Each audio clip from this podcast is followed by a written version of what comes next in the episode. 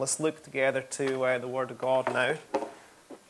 I'm going to go back to uh, Psalm 139. I think we were there a couple of months ago, but the Lord led me back there again. Psalm 139.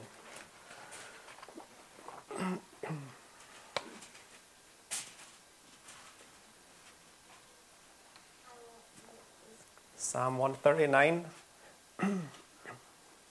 and let's stand together for the reading of God's Word. I invite you to join in a congregational responsive reading of the Word of God. I will read the first verse, and I invite you to read every alternate verse thereafter. Psalm 139. O Lord, thou hast searched me and known me. Thou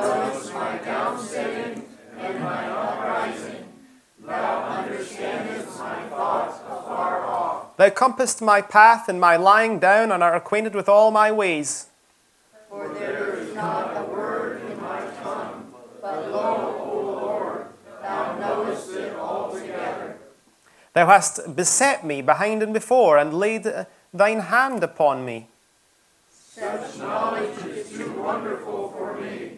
It is high, I cannot attain unto it. Whither shall I go from thy spirit? Or whither shall I flee from thy presence? If I ascend up into heaven, thou art there.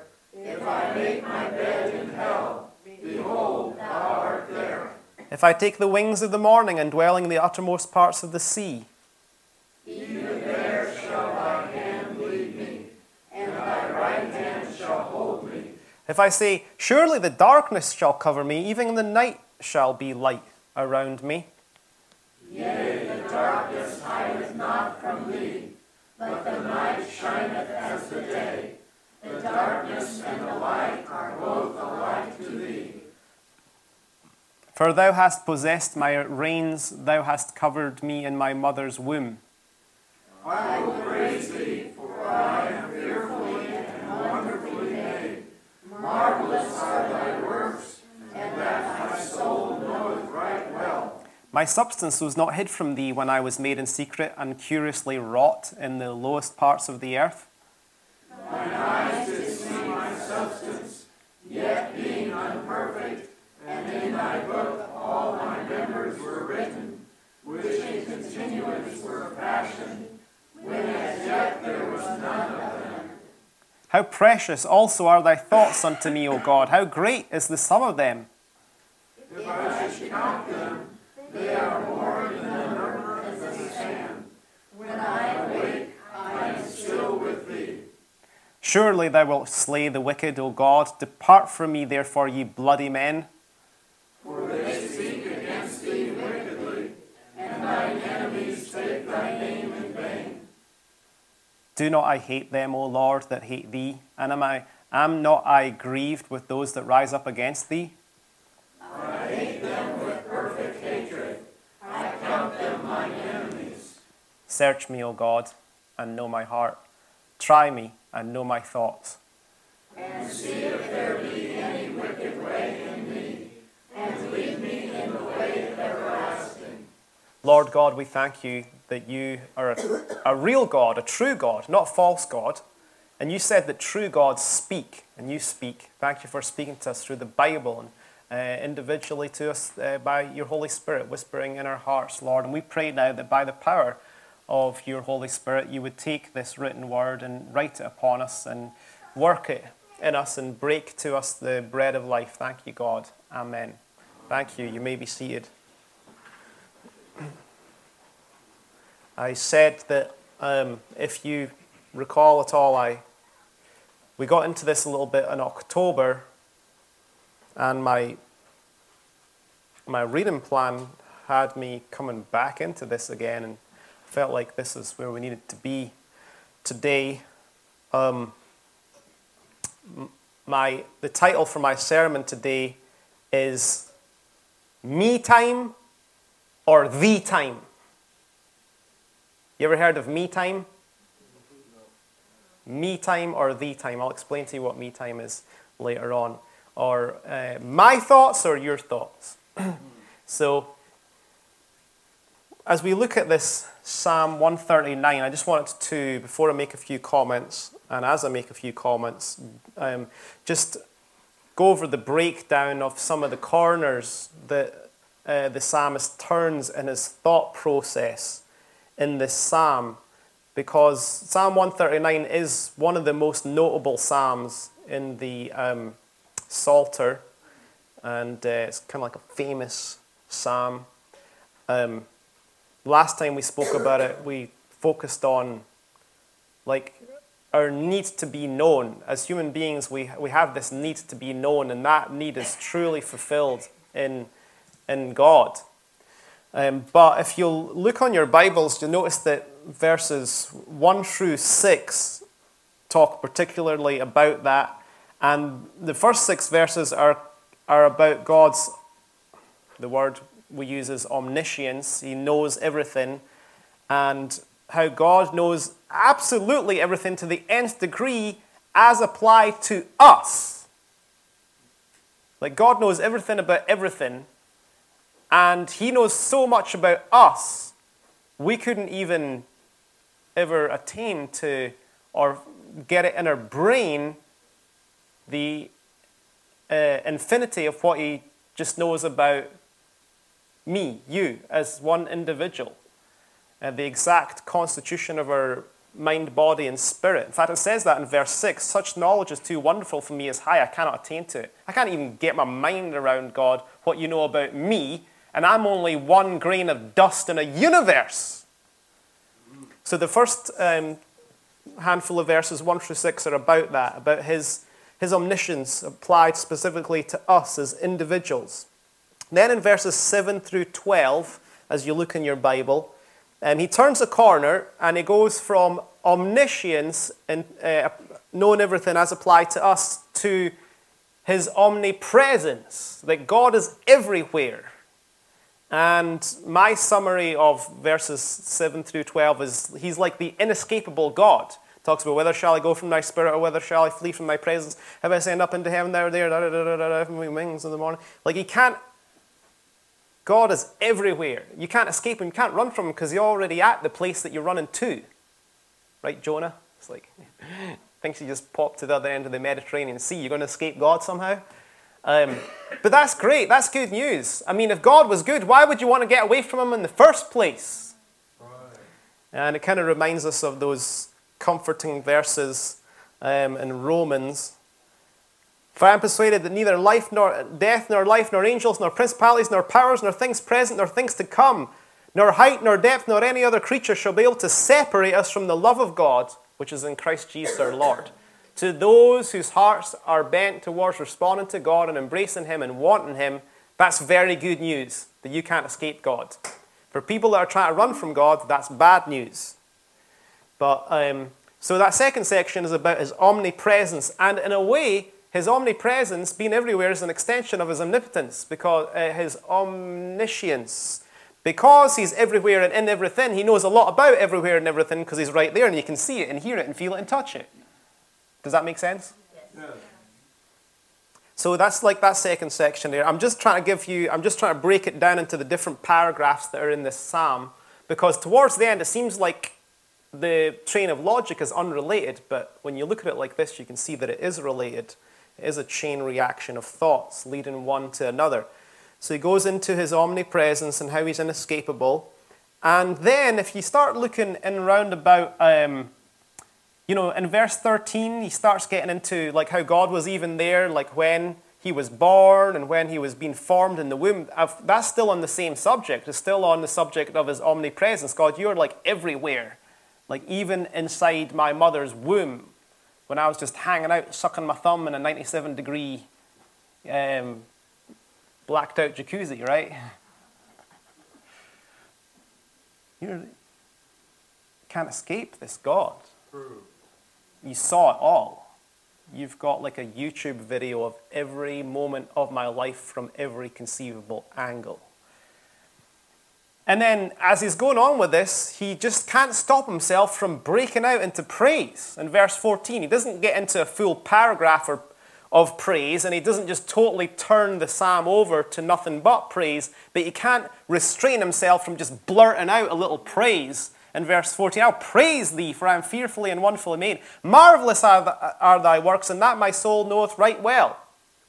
But then, after just blurting out a little kind of quick soundbite praise, he keeps going on with his, his argument in verse 15, um, talking about again uh, how he was formed and how God knew him when he was being formed. Um, but the whole idea of God being everywhere, even hidden in our mother's womb, just reinforces one of the themes of this psalm, which is intimacy with God. God knows everything about us. Nobody else does. Intimacy with God. Um, but as he comes in here to verses 17 and 18, he breaks into another appropriate form of response to this truth of God's intimate knowledge of us and things that God knows about me that nobody else in the world knows, and the things that God knows about the other guy that nobody else in the world knows. And this appropriate response in verses 17 through 18 How precious also are thy thoughts unto me, O God! How great the sum of them, how great the sum of them, if I should count them, they are more in number than the sand. In other words, if God's thoughts are that intimate and that accurate and that inner about my, me and everybody else on planet Earth, shouldn't I value those thoughts? Shouldn't I value God's opinion? He says, How precious are thy thoughts unto me? Are God's thoughts precious to us? Now, I'm going to come back to that in a second and expand upon it because it seems like this is an appropriate response to the nature of God which has been brought out in the psalm. And when the Word of God reveals to us the nature of God, we are then obliged to respond in some appropriate way to who God is. So before I come back to that, I just want to conclude my overview of the psalm and, and um, some of the themes in this psalm. Um, what, one of the other things that comes out in this psalm is, is the word me. If you look in, back to verse 1 again, it says, O Lord, how, how, how, uh, O Lord, thou hast searched me and has known me Thou knowest my sitting down and mine uprising, thou understandest my thoughts afar off. Thou, thou compassest or surrounds my path and my lying down, and are acquainted with all my ways. I counted, um, I believe, eight or ten times in the first three verses there that the word me or mine or my comes up. Um, that's why I called this sermon Me Time or Thee Time. Some of you said you hadn't heard of uh, the phenomenon of, of me time. That's, that's the way of saying, you know, we've got iPhones and YouTubes and me time. That's when you take time out for yourself, right? Nobody ever heard that phrase before? Come on, you got to go get, go get some, go take some time out, go get some me time. You just got to have some me time. And come on, you deserve it. And I guess there can be a truth um, in the fact that all of us need some kind of time to decompress and just get with ourselves, right? Um, but um, any time that we stretch forth our hand um, and justify our own needs and stretch forth our hand in our own strength to fulfill our needs, I believe that we walk a dangerous line. And we walk a dangerous edge and we run the danger of falling into selfishness, right? Like for all of us in our humanity, taking some needed and appropriate me time can quite easily morph into just being consumed with ourselves, can't it? I mean, isn't that like our humanity? That something that starts out as being valid and you're like, oh, this is nice. What's next for me? You know, it just morphs and degrades into something which becomes inappropriate and a kind of self centered thing. And um, so, God, I believe, if, if I have a correct understanding of the work of God and the truth of the Word of God, I believe He is bringing us on a journey of decreased self consciousness. Do you agree?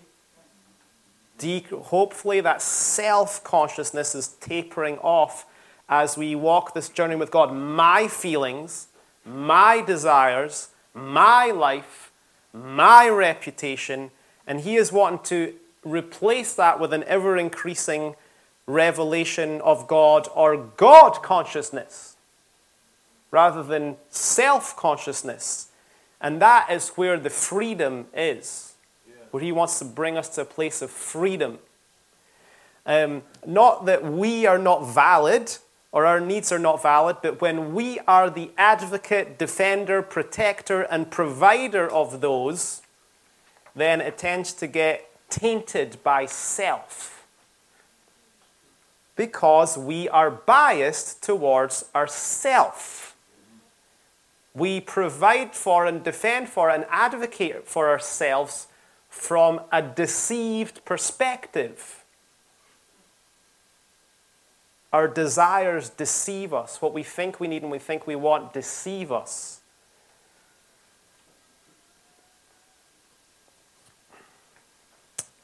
So, in the midst of this journey, I've kind of tried to set the scene there for a biblical basis for a journey of coming out of self consciousness towards God consciousness. In the midst of all that, slap bang in the middle of the Bible is Psalm 139, which is like me, me, me, me, me, me, me, me, me.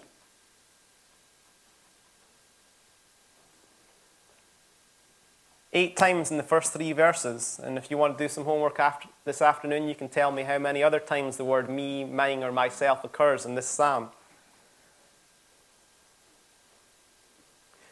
You know, one of the neat things about having, you know how the old cliche goes, a personal relationship with Jesus Christ? You know, that's kind of like American evangelicalism. Do you have a personal relationship with Jesus Christ?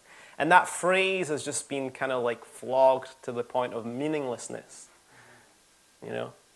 But it is a personal relationship in the sense that when we find God, and I don't know how you've experienced it, this has been my experience, it's like, wow, I can talk to God and I'm the only person in the universe. He's just like my God, and no one else is God. You ever feel that way about God? That when you talk to God, we know somehow He's listening to 7 billion people, but He might as well be listening to us and us alone, and He's just up there waiting for us and us alone to talk to Him.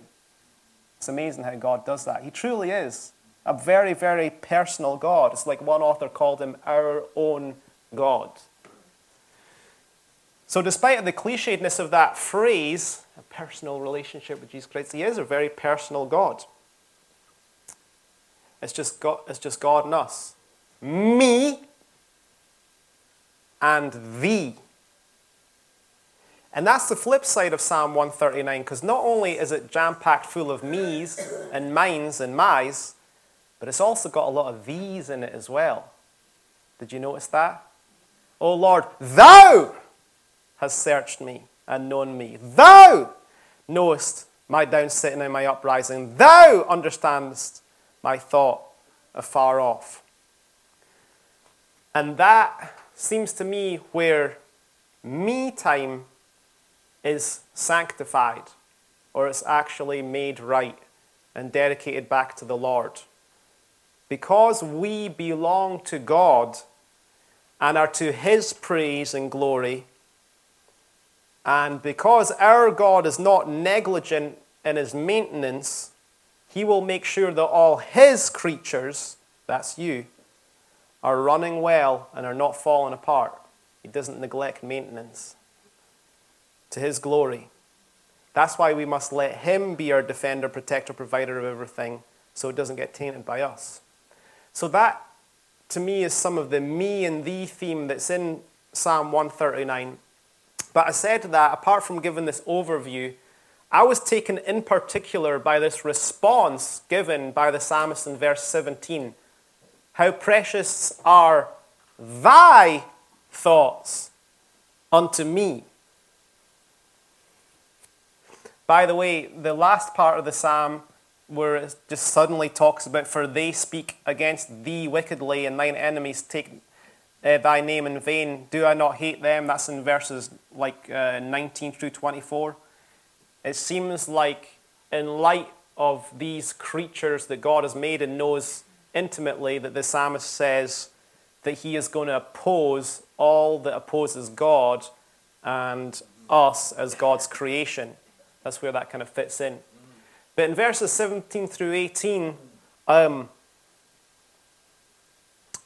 the, the response, one of the responses in the psalm was these omniscient, these all knowing, everywhere thoughts of Almighty God. The psalmist says, Those thoughts are precious to me. Are God's thoughts, and this is the last kind of applied point I want to make today, apart from I just kind of give you a general flavor overview of the psalm and some of the themes, but are God's thoughts precious to us? Is kind of like the devotional question that's jumping out there. Is his opinion valuable to us? Do we dwell on our opinion of ourselves and other people flowing out of our limited and biased knowledge? Or are we allowing the mind of Christ to progressively dominate our thought life? Isn't that what seems to be a lot of the Steve sang about an unclouded day? Isn't that a lot of what clouds a day of our lives? You're thinking, oh, I was just having such a great day until this happened. Had to get on the phone with customer service had to go through the menu button 10 times. Press this, press that, press this. And then, just as about to get through to a real person, the line goes click. And you have to start all over again. Finally, when you get through to someone, you're so unamused by this torture. You're not a very Christian person that they find on the other end of the line, are you? Oh, when you're on hold, really? Thanks for telling me, Al. I, I, got a lot of phone calls I better make this afternoon. one, of, one of them told me that. yes, we could, we could hear what you would say. I was just trying to give um, a down to earth example that's pretty real to all of us. Mm, Isn't it? What's Jesus' opinion on all of this? What's Jesus' opinion on us and other people that we're supposed to value so much, like this psalmist did, in light of his intimate knowledge, super detailed, of me, you, and everyone on planet Earth? So the, the, the issues of life tend to culminate around our thoughts of ourselves or other people. I have not been treated right. Why has this happened? what I think of myself. I am almost messing up. That's my opinion. I'm really good at this or that. It might be my opinion. Why are they so unfaithful? Why do they keep telling me they'll do this and not follow through? And then we reach our own conclusions and form our own opinions. When if we have this revelation of Psalm 139 of the depth and the intimacy and the detailed um, all knowingness of God regarding me and everyone else, surely we're going to seek out those opinions and ask Him. Shouldn't we check in with Him to see what He thinks about certain people that are just driving us up the wall? Hey, God, what do you think about such and such a person? It's really not hard to think of the answer, is it? Well, so and so is my child. They have certain faults, they have certain weaknesses, and yes, sins.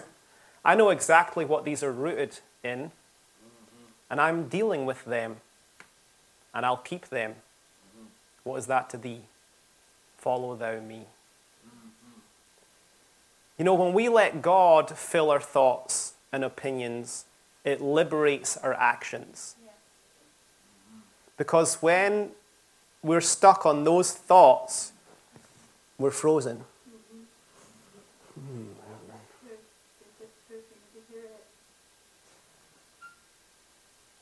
When you have allowed negative thoughts about other people on planet Earth that God knows intimately, that's how you're going to act. Will you pick up the phone and tell them that you love them? Nope. You're doing everything you can to avoid them. But when we let God's opinion, if we just ask God what his, his opinion is, it comes and fills our mind pretty quickly. And it's no big deal anymore. We're free. We're free to actually do what Jesus Christ commanded us to do to love God and to love one another. Does that make sense? So I know I've kind of taken a woven path today. I hope it didn't uh, bore you or overload you. I wanted to kind of overview that psalm and some of the themes, but really that crunch verse there. How precious are thy thoughts unto me, the psalmist said. God, we look to you for your grace to seek out your opinions on ourselves. When we want to judge ourselves, maybe we want to be too harsh on ourselves and just beat down on ourselves. What do you think of us, God? Maybe we want to be too easy on ourselves. Maybe, maybe we're having a hard time just with this negative, just blech on us regarding someone else. God, help us just to check in with you and ask what your thoughts are about them, and that that redemption of our mind would lead us into the behavior and actions that you commission us to. Thank you, God, for everything that you know about us and everyone else. In Jesus' name, amen.